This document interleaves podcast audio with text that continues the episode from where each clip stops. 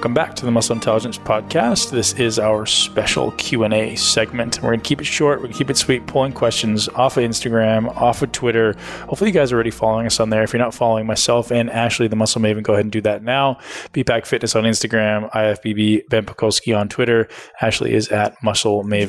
The Muscle The- Maven. She's the, sorry, I'll correct yeah, because. I'm the only The, one the only one. so far. Maven is a expert or connoisseur. She's an ex- a muscle connoisseur. You guys can go wherever Yep. you want with that. I'm a maven of muscle. hey, I'll back it up. I'll back it up.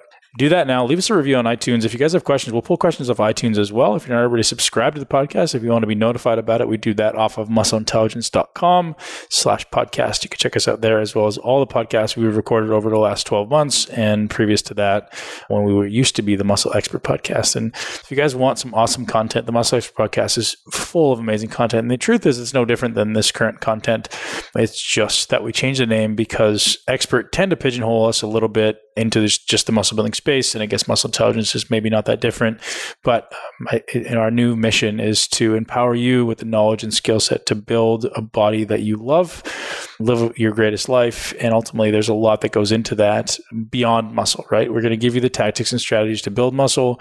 We also want to give you the mindset support to be happy and be fulfilled and uh, also support your nutrition needs and knowledge as well as understanding sleep, understanding your environment and everything else that goes into living your greatest life. Ashleigh, what questions you got for me today? Bigger and better, right? Muscle intelligence, Yeah, evolving, yeah, evolution. It's absolutely evolving. And the mission is not just about helping guys and girls in the fitness industry. It's about helping everyone, right? It's like we all want to live our greatest life in a body we love. And what does that look like? What are all the things that go into that? And stress management and sleep and mindset optimization and how to integrate this mind body interface. hmm Speaking of evolution, that's a great segue because my question is about healthy aging and mindset transition as you go from being a young, and naive athlete to an older, perhaps broken athlete, but how that changes your mindset. I'm, I'm not like speaking about you. I'm Yeah, just yeah. saying in general. But do you, first of all, do you have any sense of like the age breakdown generally for your like followers and listeners? Like, do you think it's a lot of sort of unbroken 20 somethings, or do you think it's pretty split between people who've kind of been around a while? I, I always say that you know before 30 you train with your balls and after 30 you train with your brains and i feel like at least 75% of the demographic is above 30 okay.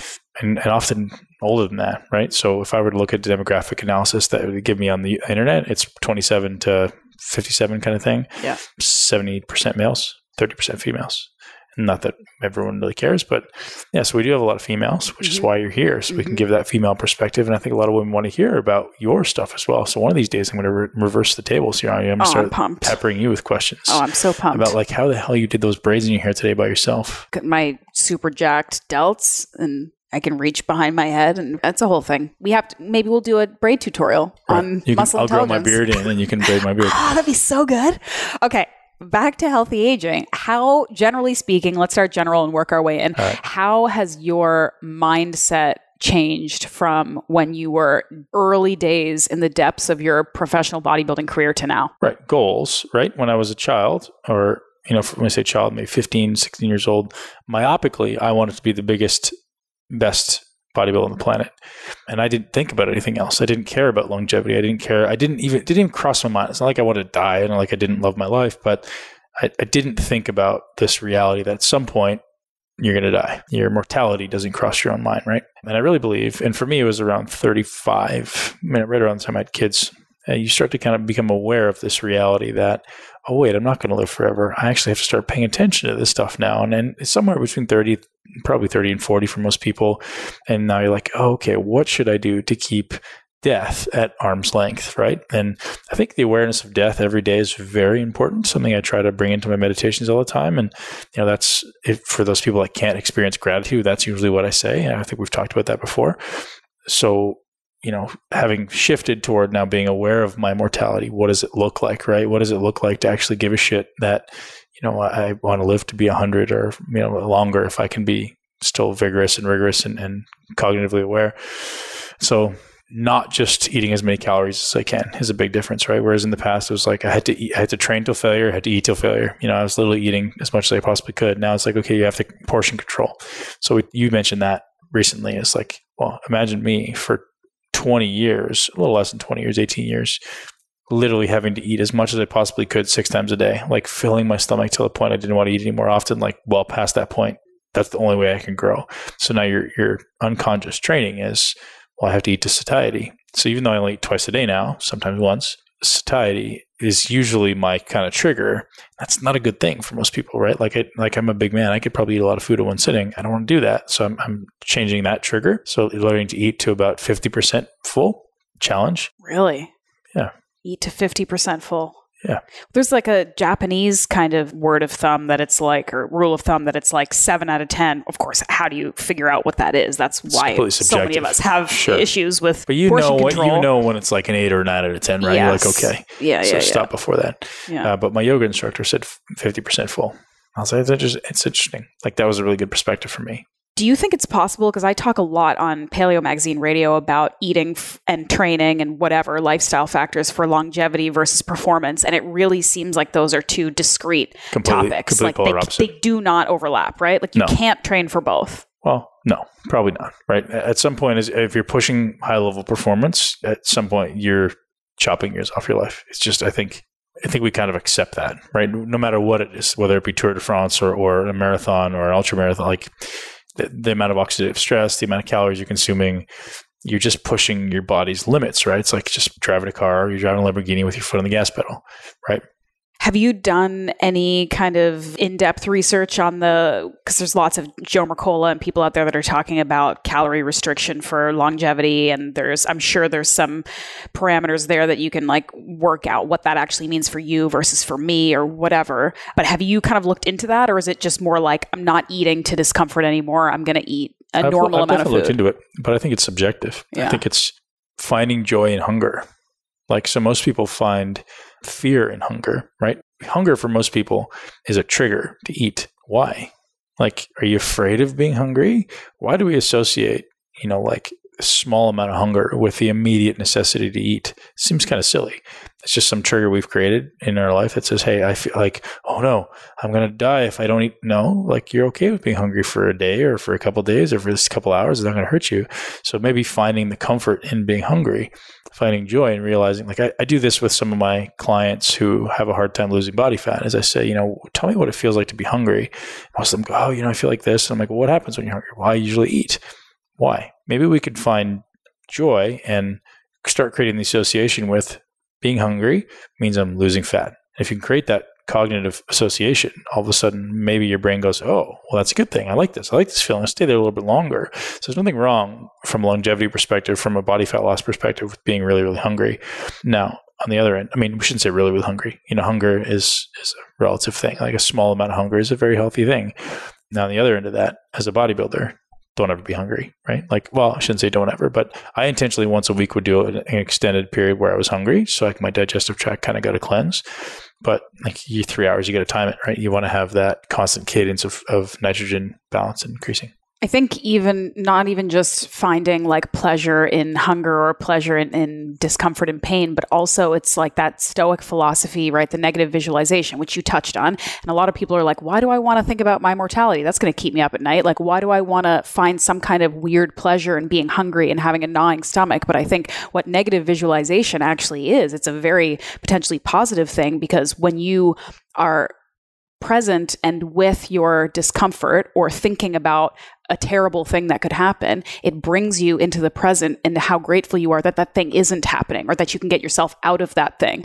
So rather than maybe being like, oh, I love the feeling of being hungry, you can sit with that feeling and be like, I'm okay. I'm still okay. And you know how good it feels when I'm not hungry, when I'm going to eat again in a couple hours, and that feels so nice. So You'll appreciate it so much more. I'm totally on board with the negative visualization thing. I think it was like a one of the Marcus Aurelius like meditations books that they the guy was saying he was saying like you should go out and go out in the cold underdressed sometime. Sure. You should go out in the rain and feel how uncomfortable that so I haven't used the hot on my shower in a really long time. It's always as Oh, yeah, cold as I can make it. Your ice showers, yeah. Why? Well, because I can, and I know at any any point I can make it stop, Mhm. and that's not real. Like that's not like there's probably people out there who don't have a choice. Yep. But I'm intentionally trying to to discipline myself, to just discipline my mind to appreciate the other end of that. Right? Like it's I don't even think it's real discipline because it's not you real. always have the choice. Yeah. Right. I can always step out. I can always make it warm. So uh, like it's But you're The- learning how to the handle that mildest- discomfort so that when the it happens. form of discipline, right? Yeah. True discipline is you must do this. Like someone's going to put you there. Still more than most people are doing. And Sure. that's that's getting you on the right step Sure. to the harder stuff. Yeah, and that's why I do it every day, right? And that's why I do fasts, and that's why I do calorie restriction. That's why I do things I don't want to do. Is because like it's all a mental game, and and subjecting yourself. Did I send you the video with Josh Waitzkin? Yeah. that's the greatest video ever. Everyone should go watch this video with Josh Wait, Josh Waitzkin and Leia Lagos on YouTube, where he just talks about champions or you know high performance, high performers always live on kind of the edge of their discomfort. And as soon as you hear that, you're like, yes, like every day you should be doing something that's uncomfortable for you and live there as long as you possibly can. You're always on the other side of discomfort because if you're not, you're not growing. Yeah. Right. And you're either growing or you're dying. Yeah. Talk about the telomere testing and how that fit into your switching up your yeah. workout So I- game. I, talked about that one time kind of in passing on the podcast, but people go, Ben, why did you say you wanted to lose all this weight? Well, when I retired from professional bodybuilding at 35 years old, so I think I told you, you may have heard in the podcast, I, I started bodybuilding at 17. I told myself I was going to get my, my pro credit at 25. I got at 26.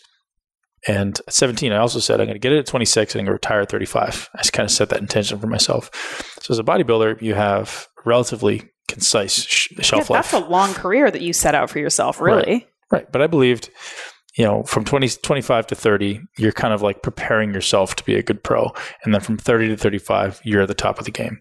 And I was more or less there. You know, unfortunately, well, fortunately, unfortunately, my career was sidetracked a little bit because I had shifted priorities literally right when I turned 30. Mm-hmm. Now I realize it was a blessing.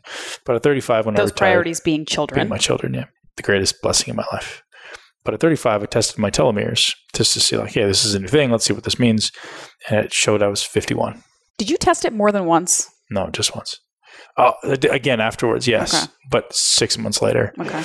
So said I was 51. I was like, okay, well, I need to do something. So at that time, I was very much a high achiever. I was very much doing a lot of things. I was sleeping very little, running a business, competing, doing all these things like, you know, burning the candle at both ends, running a lot of caffeine, sleeping five hours a night, up at 4.30 doing my meditation. Can you also just tell for listeners who maybe don't know exactly what this telomere testing thing is? Sure, sure. So telomeres are the end of your chromosomes, which like these little and just little ends that kind of look like they are useless. These I think they're useless information on the end of the chromosome, but they now realize that it's somewhat associated or highly correlated with the length of your life. So as the shorter your your telomeres get, so goes your life. Right? Long telomeres means you still have a long amount of life left.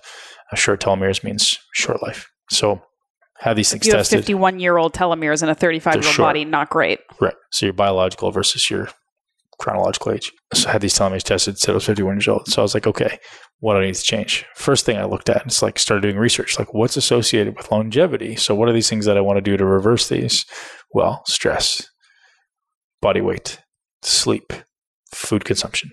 Okay, we'll start changing all those things. So I went from sleeping four or five hours a night, and I didn't feel bad when I was sleeping four or five hours a night, right? I was still, I mean, if I stopped, like if I sat down on the couch, I fell asleep, but I didn't feel like cognitively impaired until I started Got sleeping. real sleep and Right. figured out how that feels. Sure.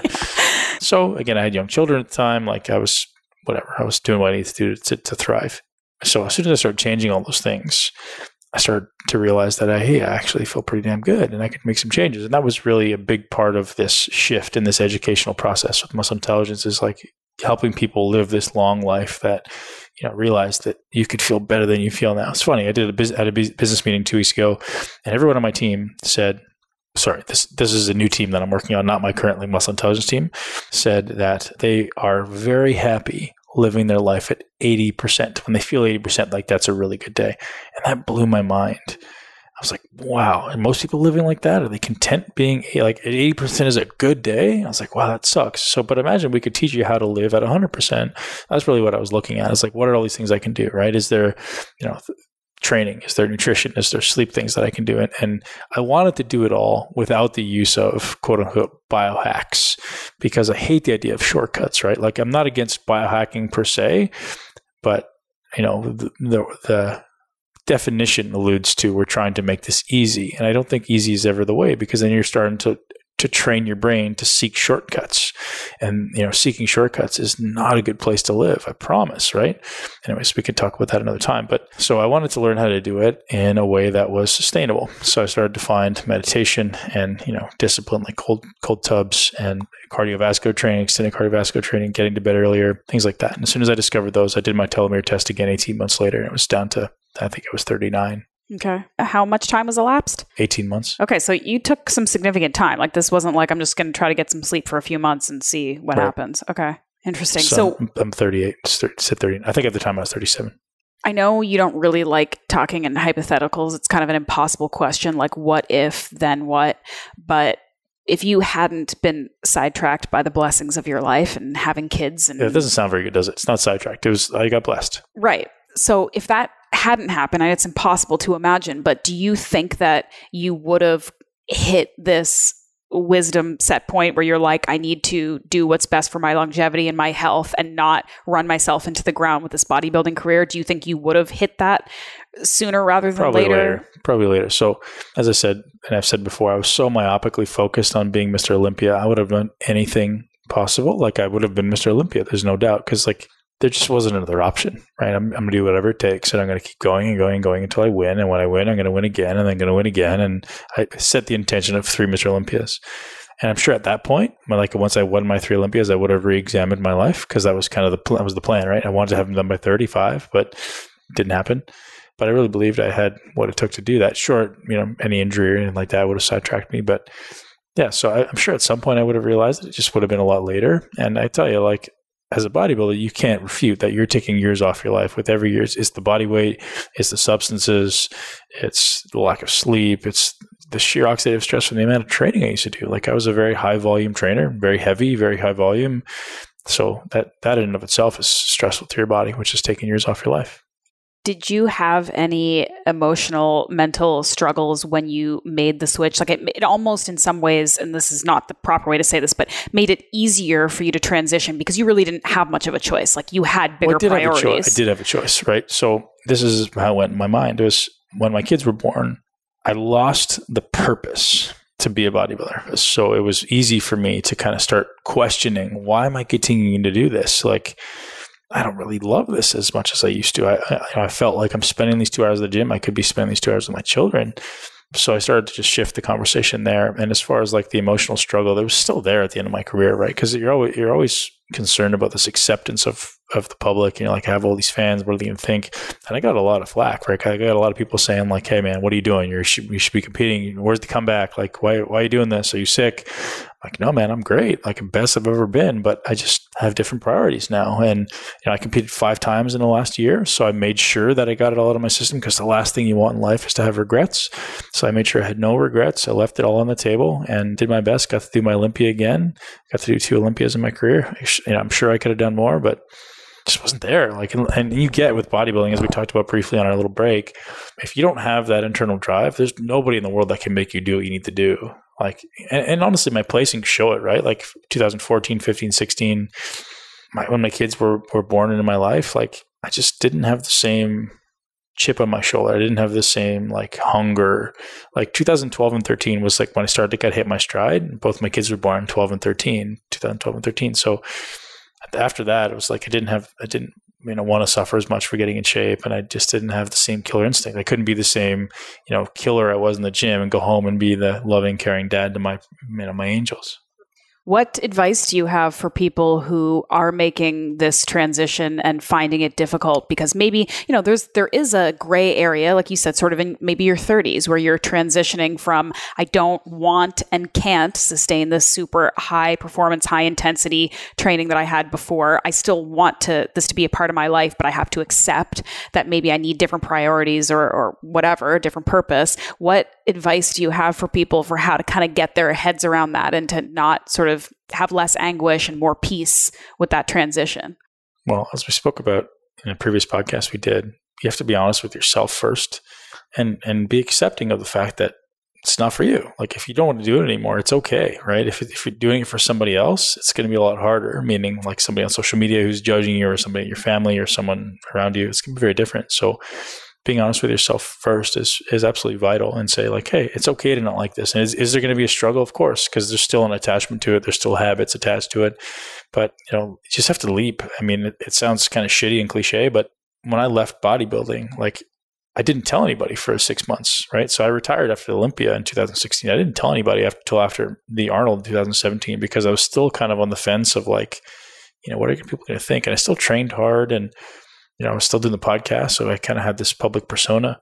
But once I went to that Arnold in 2017 and, you know, I had this awareness around like, this just doesn't do the same thing for me anymore. I almost felt a sense of relief. I almost felt a sense of sadness for the people who were still in it because I knew that when I was in it, I needed it, and I hate hated that feeling. So I almost felt felt this relief that I no longer needed it. Right, it wasn't something that was holding me anymore, or something now like I felt like I had, I had lost my armor. Right, I could I could relieve, relieve the chains and, and move forward with my life and do great things do you think there's there's an element of finding or making sure that you have another purpose as well? Like you have to kind of switch. I mean people who are this driven too like we we know professional athletes like first responders military people like you it's, it's you're notorious for getting really fucked up when you have finished whatever that crazy high intensity part of your life was. Right. so, so what's I, next? I, I, I dwelled with that for a long time. Like I'm going to really miss the competitive aspect and, and the drive to do something.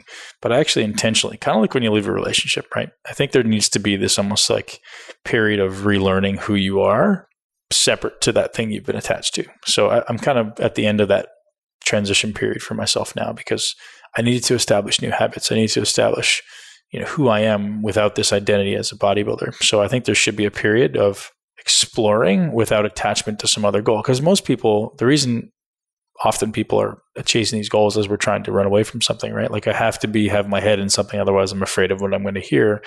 So I think that the, the most effective way to do it, or my belief is the best way to do it, is got to have a period of time of like discovery, right? So there's a period of discovery, and you're, you're calming the oceans, and there's the, the period of creation. And I think I've just begun the new period of creation in my life where it's, you know, there's a lot of discovery, a lot of learning, a lot of consumption of information. Like I want to learn everything, right? It was like voracious, and I still am voracious.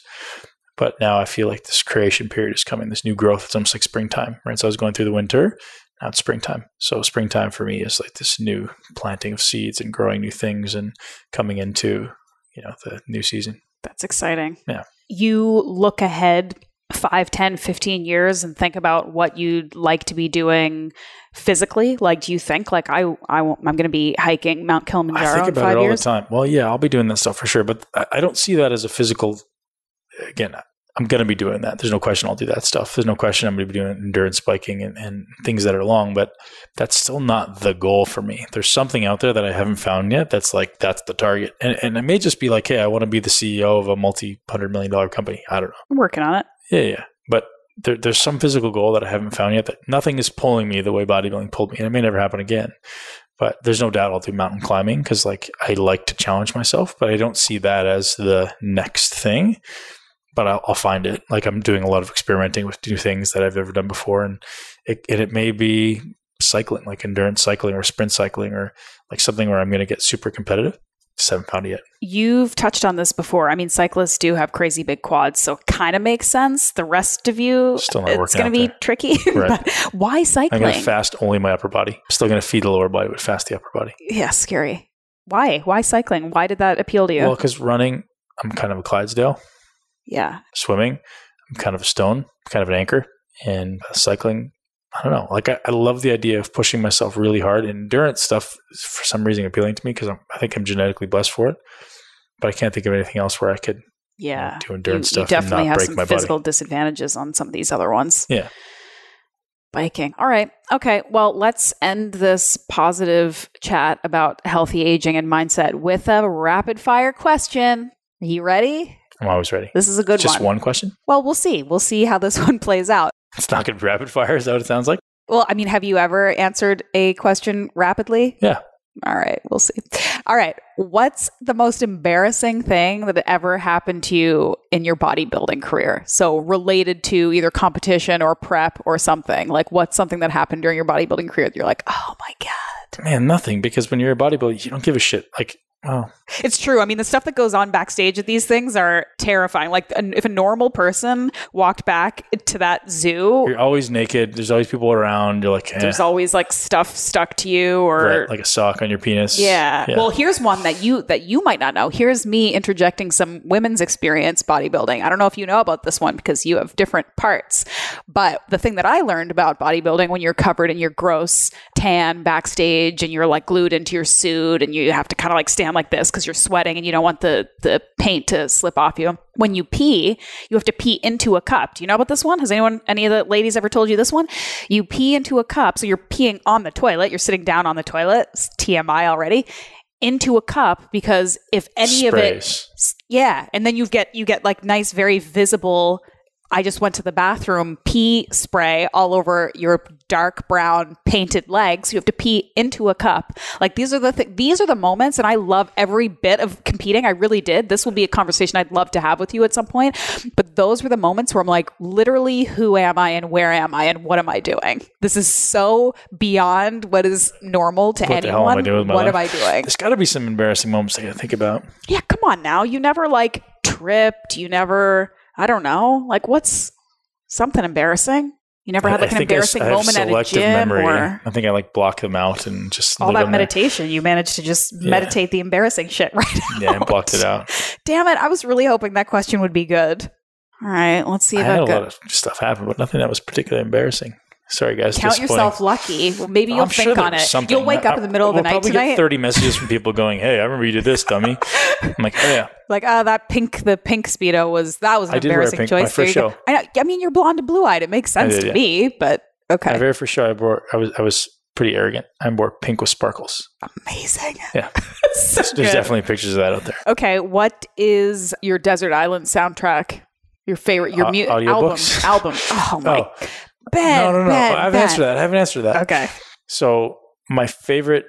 It's not exciting. My favorite singers are opera singers. I really like opera. Sarah Brightman. Do you know who Sarah Brightman is? I do not. Sarah Brightman is amazing. Andrea Bocelli is another one of my of favorites. course, Yeah, so I like that. you would bring an opera album to your desert. 1000%. Okay, this is amazing. That is the great. But that's the one to end on. Like I did not see that coming. I thought you were Yeah. going to give me a great embarrassing story about bodybuilding, and instead you tell me that your favorite music is opera, and So when I'm that. alone in the car, it's usually going to be classical or opera. And I've got some other like weird songs that my daughter and I like to listen to, but Baby Shark.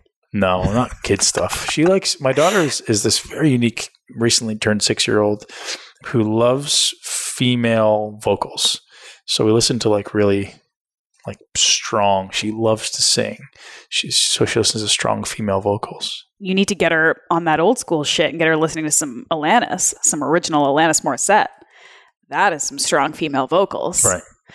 Okay, I feel like we kind of have to end it there because I just love that. I love that people are going to be thinking that Ben listens to opera music. So the next podcast intro is going to be like some really That's your new intro music, Brad, we should change it. So I, I became addicted. I'll tell you how that happened. In grade seven, seventh grade, I went to uh, Phantom of the Opera, and it was Colm Wilkinson and Sarah Brightman, and I was seven. I was twelve, and I was like, "What the hell is this? This is the most amazing thing I've ever heard in my life." That was the original cast, and it was the most amazing thing I've ever heard in my life. And since then, I've been addicted to Sarah Brightman.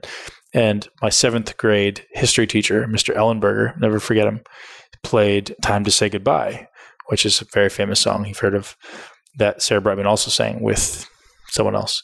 And uh, that both happened in the seventh grade. And I was like, oh my gosh, this is for the rest of my life. I'm like, I'm Sarah Brightman. I think she's she has the most angelic voice I've ever heard in my life. It's also a very athletic form of singing. Anyone who knows anything about opera singing. Sure. That's a very It's all diaphragm. Yeah, It's all breathing. All right, listeners, if you think you can beat that question, if you think you can get a question that will give a more unexpected answer than that one from Ben, please send it in. Send it in on social media because man, that one just blew my mind. Yeah, and and so by the time this podcast came out, we may actually have a plugin on muscleintelligence.com where you guys can enter audio or typed questions for us. So go to muscleintelligence.com slash podcast, drop in your email so you always get notifications and leave us any question and we're going to pick the best ones and feature them on the podcast. Can't wait to see what's next. Thank you so much for tuning into Muscle Intelligence. If you enjoyed today's episode, please be sure to share it with at least one person you know. Make sure you're subscribed so you never miss an episode. This podcast is for information purposes only. The statements and views on this podcast are not medical advice. This podcast, including Ben Pakulski and the producers, disclaim responsibility for any possible adverse effects from the use of information contained herein. Opinions of guests are their own, and this podcast does not endorse or accept responsibility for statements made by guests. This podcast does not make any representations or warranties about guest qualifications or credibility. This podcast may contain paid endorsements or advertisements for products or services. Individuals on this podcast may have a direct or indirect financial interest in products or services referred to herein. If you think you have a medical problem, consult a licensed physician.